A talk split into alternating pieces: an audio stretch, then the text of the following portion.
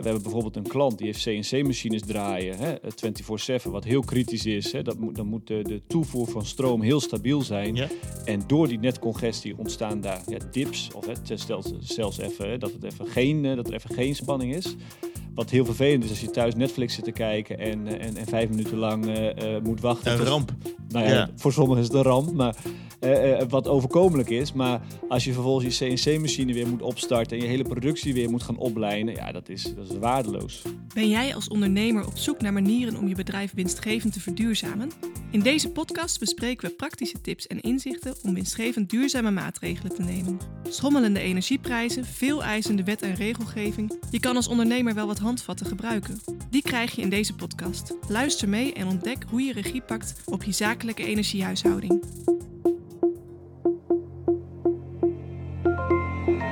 Welkom bij de podcast Winstgevend Verduurzamen. Vandaag gaan we het hebben over netcongestie. Dat doe ik met twee gasten zoals altijd. Aan mijn linkerhand Sander ten Katen van een consultancy company. Van harte welkom. Dankjewel. Aan mijn rechterhand Roel Lok van Elix en Zonnestroom Nederland. Goeiedag. Heren, we duiken in de netcongestie. Ehm, als je nog helemaal niet weet wat het is, ik kan me dat niet voorstellen. Je zou kunnen zeggen, het is file op het elektriciteitsnetwerk. Maar god, Sander, nu je er toch bent als expert, zou je in een paar zinnen eens uit kunnen leggen. Wat is netcongestie? Ja, dat kan ik. Ehm, netcongestie is ehm, het feit dat er eigenlijk te veel elektronen op het elektriciteitsnetwerk eh, worden losgelaten. Dus vroeger was het elektriciteitsnet heel simpel. Je had een grote kolencentrale. Dan had je kabels, grote kabels, steeds meer kleinere kabeltjes tot aan het huis. En dat was heel simpel eh, en goed voorspelbaar. Tegenwoordig zie je eigenlijk dat het andersom is. Er wordt veel meer opgewekt aan het einde van die hele dunne kabeltjes. En dan moet al die stroom moet terug. Nou, dat past, eh, dat past niet meer. Ja. En daar zie je heel vaak problemen ontstaan. Dus ook aan het, wat meer aan het uiteinde van dat soort kabels. Mooi, die, eh, die problemen, daar duiken we straks in. eh, ook met jou, Roel. Maar even terug, Sander. Ehm, nou ja, wat, wat heeft jou eigenlijk als persoon bewogen om eh e-consultancy company te starten? Ja, ik werk sinds 2014 eh, al in de sector. Ik ben toen gestart met een bedrijf dat flexibiliteitsdiensten leverde aan industriële klanten, ehm, grote industriepartijen.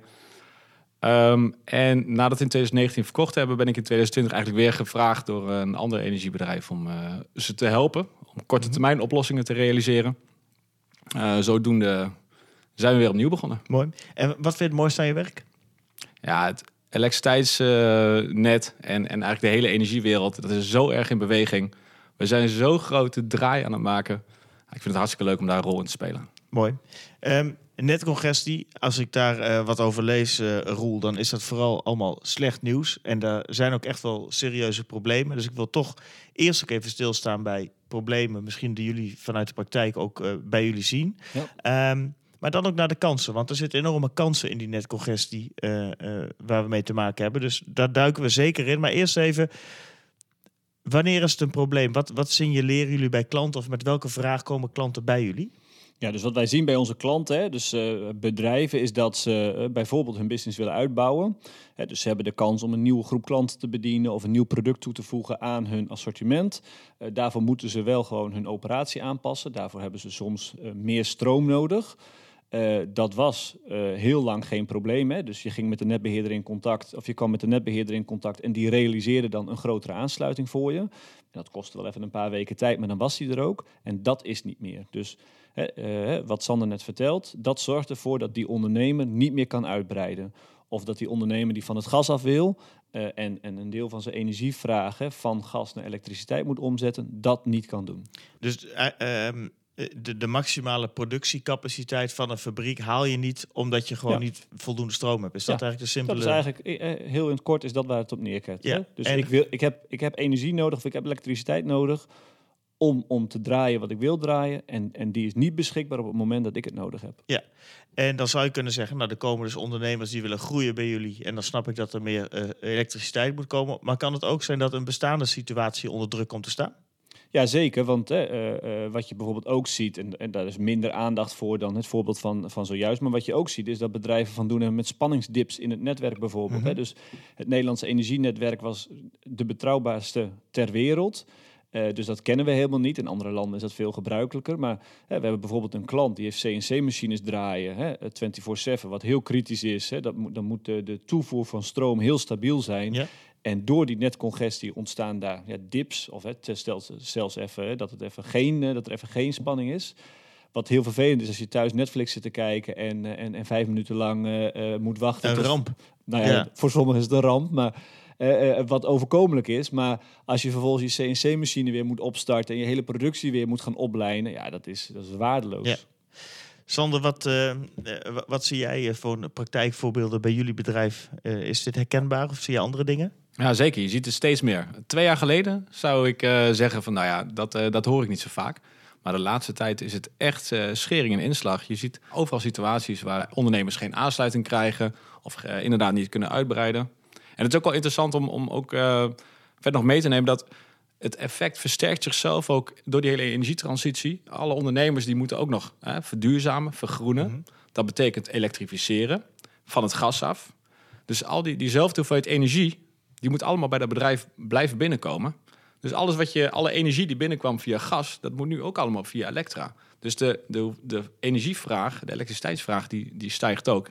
En daarmee wordt het ook weer nog ingewikkelder om, eh, om dat plekje te krijgen op het net. Ja. Heb je een, concreet voorbeeld van een, een bijzondere vraag of een, een, of een best wel groot probleem wat bij jullie binnenkwam dat je zegt dat is, dat is mooi om te delen?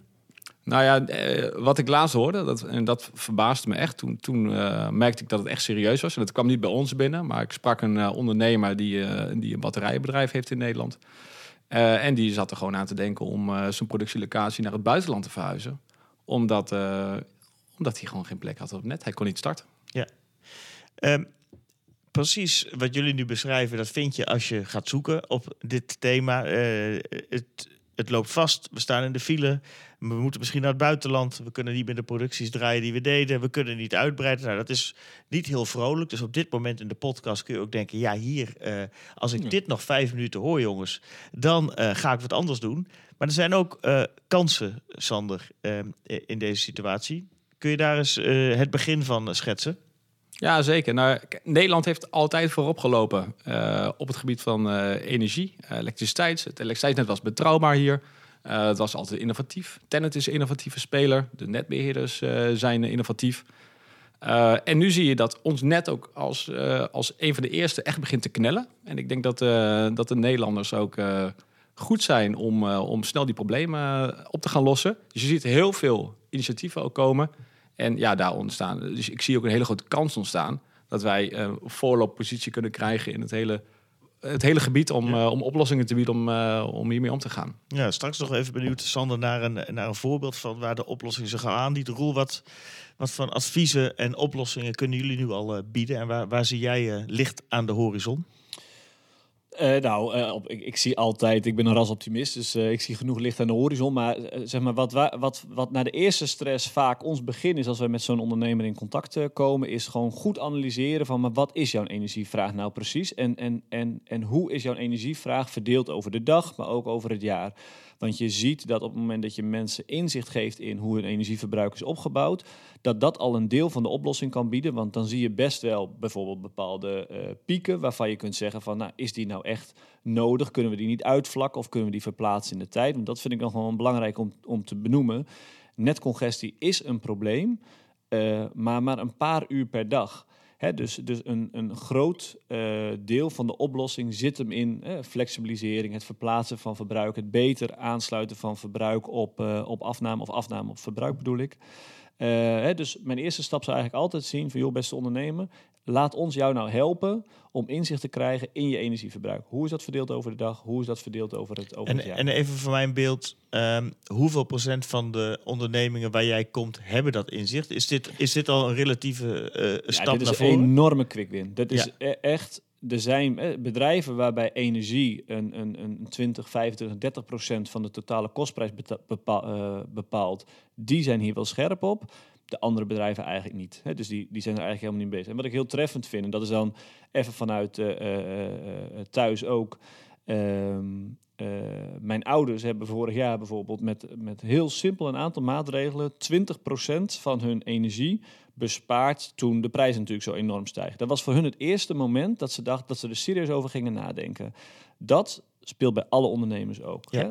Dus gewoon simpel besparen. Dat de gasvraag nu eh, volgens mij een 20% lager is dan, dan vorig jaar. Komt inderdaad voor een deel doordat sommige bedrijven eh, genoodzaakt zijn om te stoppen. Maar voor een heel belangrijk deel omdat bedrijven gewoon zijn gaan nadenken van... Oké, ehm, eh, is, is het wel echt nodig om vanaf 4 uur 's ochtends allerlei ketels op te starten of wat dan ook? Ja. Dus dat is echt, echt stap 1 van de oplossing. En ook de goedkoopste. En de goedkoopste. Dat, dat is een belangrijke toevoeging die je dan toch 100%. nog zo vlak voor de finish Ja, even... die- die gooi ik er nog even in. Nee, Ja. en De goedkoopste. En Beste we- ondernemer, ja. de goedkoopste. Sander, eh, eh, we zeiden aan het begin al dat in dat hele fenomeen netcongestie ook een, een kans zit. Maar is eh, wat Roel ook beschrijft, de awareness dat stroom niet altijd voorradig kan zijn of energie niet altijd voorradig zijn, daar een van de wins van eigenlijk op lange termijn. Dat we daar bewuster mee omgaan. Ja, dat vind ik een goede vraag. Ik denk dat het noodzakelijk is dat het bewustzijn komt. Het, eh, het is op dit moment gewoon niet eh, vanzelfsprekend dat je altijd genoeg stroom hebt. Ik weet niet per se of dat een goed eh, uitgangspunt is. Maar ja, dat is nu wel de realiteit. En je, je ziet ook wel dat ondernemers er steeds meer mee bezig zijn. Ja, nou, je zou kunnen, als, als we het terugbrengen, ik denk dat we allemaal eh, rond dezelfde leeftijd zijn. Ja, ik, ik heb mij dit eh, in mijn twintige jaren nooit afgevraagd, hoor. Of, eh, of de stekker ook Nee. een keer zou haperen. Dat, Ik- dat was het. Nee, Ik ben na mijn opleiding ben ik begonnen bij Enexis. Eh, dus in die zin, ik heb bij de netbeheerders gewerkt. En we waren er trots op hoe betrouwbaar ons energienetwerk was. En, en, en nog eh, dat, dat decennia lang was het gewoon het beste ter wereld. Dus we hebben misschien een betere awareness. Ehm, we kunnen quick wins maken, begrijp ik, door eh, überhaupt al eens inzicht te krijgen in wanneer verbruik ik, is dat relevant en moet dat altijd? Wa- Wat is nog zo'n eh, zo, zo'n win die we hieruit kunnen halen of een oplossing? Nou ja, wij, zitten, wij houden ons heel erg bezig met het schakelen. Dus de volgende stap is als je weet eh, wat, wat, je, wat je verbruikt of waar je opwekpiek ligt, om dan na te gaan denken van, hey, kan ik dat misschien verschuiven in de tijd? Mhm. Nou, dat is iets waar wij ons mee bezighouden. En wat bedoel je met schuiven? Bedoel je dan dat je energie opslaat en op een later moment gaat gebruiken? Of kun je nog iets Ja, dat is, één, dat is één van de dingen. Dus eh, eh, stel dat je even geen batterij hebt. Wat je kan doen is als je zonne liggen op je dak, dan kun je je productie, hè, dus je, je consumptie van elektronen, eh, die kun je verhogen. Zodat je, eh, zodat je eigenlijk eh, niet te veel teruglevert. Ja. Dat is de eerste. En de tweede is inderdaad, van, nou ja, als, je, als daar een mismatch zit, dan kun je een batterij gebruiken om, eh, om dat tijdelijk te overbruggen. Heb je een, een praktijkvoorbeeld nog? Want we hebben nu het, eh, ehm, de awareness, het wanneer verbruik ik wat, het Ja. schakelen, het op een ander moment eh, eh, intappen. Heb je nog zo'n voorbeeld uit de praktijk waarmee je een oplossing kunt bieden? Ja, zeker. Eh, ik zeg legio, maar Ja. één waar ik nu gelijk aan moet denken is... En, want ik, eh, ik, eh, terwijl Sander aan het woord was, zat ik ook bij mezelf te denken... wat er bij ondernemers nu ook nog vaak gebeurt, is dat ze... ehm, ze willen zeker weten dat ze altijd genoeg energie hebben. Dus da- dan ga je ook in een soort van eh, overspeed als het gaat om het inschatten van je verbruik. Hè. Dus, dus we, we moeten ondernemers ook echt helpen van... joh, eh, misschien heb je wel net even iets minder vermogen nodig, want eh, jij doet, je, bouwt nu een bepaalde veiligheidsmarge in, maar vanuit onze monitoring, vanuit het inzicht dat we je bieden, zien we gewoon over de afgelopen twaalf maanden dat je nog niet in de buurt bent gekomen van die piek. Dus klopt het wat je, wat je denkt of nou, dat gesprek. Maar ik denk bijvoorbeeld aan een, eh, een, een, een, een- producent. eh, een naaldenproducent, eh, hartstikke mooi bedrijf, eh, die, die echt in de stress zat van hey, eh, de uitbreiding die ik voor ogen heb is gewoon niet mogelijk. Eh, en na de eerste stress, hè, die er echt wel even is, eh, hem vervolgens helpen om inzicht te krijgen in van oké, maar hoe zit mijn verbruik dan precies in elkaar? En vervolgens op maat een oplossing maken met, met zon, met inderdaad een, eh, een, een batterij om een deel van die opbrengst te verschuiven naar de randen van de dag. Blijkt dus dat die beoogde uitbreiding die hij graag wil realiseren toch mogelijk is, terwijl de netbeheerder pas in 2028, 2029 eh, de verzwaring zou kunnen uitvoeren. Dus dan haal je die ontwikkeling van dat bedrijf, haal je gewoon eh, zo vijf jaar naar voren. Ja. Eh, wat natuurlijk een fantastische eh, uitkomst is. En, en nu zal dat zeker niet in alle gevallen gelden, maar je leest ook veel. ehm, als je het hebt over dit thema, dan wordt er naar elkaar gewezen. hè. Er wordt dus te langzaam gebouwd, te Ja. weinig geleverd. Het kan allemaal Ja. niet, maar eigenlijk is het advies: kijk eerst eens echt goed naar binnen bij het bedrijf. Zeker, ja. Want ik denk ook, hè, de, eh, en dan, dan, eh, dan ergens diep in mij zit nog een, eh, een klein netbeheerdertje. Eh, de netbeheerders zijn echt alles aan het doen om bij te schakelen. Ehm, en, en het heeft geen zin om te zeggen, jongens, jullie zijn te laat begonnen. Want ja, daar wordt het niet anders van. Dus laten we die stap gewoon overslaan. Zij doen gewoon aan hun kant het maximale wat ze kunnen doen. Eh, alleen feit blijft dat, hè, ook met, met Sander, waar Sander aan eh, refereert, dat met de verdere elektrificering, dat gaat nooit genoeg zijn. Dus zij hebben een deel van de oplossing in handen, maar de rest moet gewoon bij bedrijven vandaan komen. En wat bedrijven zich dan vervolgens moeten realiseren, is dat het energiesysteem sowieso gaat dynamiseren, en flexibeler wordt. Dus eh, als je niet vandaag de dag, als je niet vandaag de dag aanpast, dan moet je je over vijf jaar moet je je sowieso aanpassen. Want hè, eh, het wordt gewoon dynamischer. Dus beter dat je daar nu al eh, op doorpakt, eh, dan dat je het voor je uitschuift. Want je moet het toch doen. Ja, mooi. Ehm, dus vooral ook naar, naar je eigen bedrijf kijken. Nou, daar, daar, daar kunnen jullie ook goed advies en, en inzichten bij geven. Ja. Sander, eh, in Amsterdam is iets bijzonders met, eh, geloof ik, eh, eh, iets off-grid of zelfstandig. Ik, ik weet het niet precies, maar jij hebt hier eh, eh, ex- expertise in. Vertel, wat is Ja. in Amsterdam aan de hand? Ja, klopt. Wat daar speelt is eh, in, eh, in Westpoort. Is een gebied eh, waar veel ondernemers zitten, veel bedrijven. Nou zijn op dit moment gewoon een aantal grote bedrijven die krijgen geen aansluiting.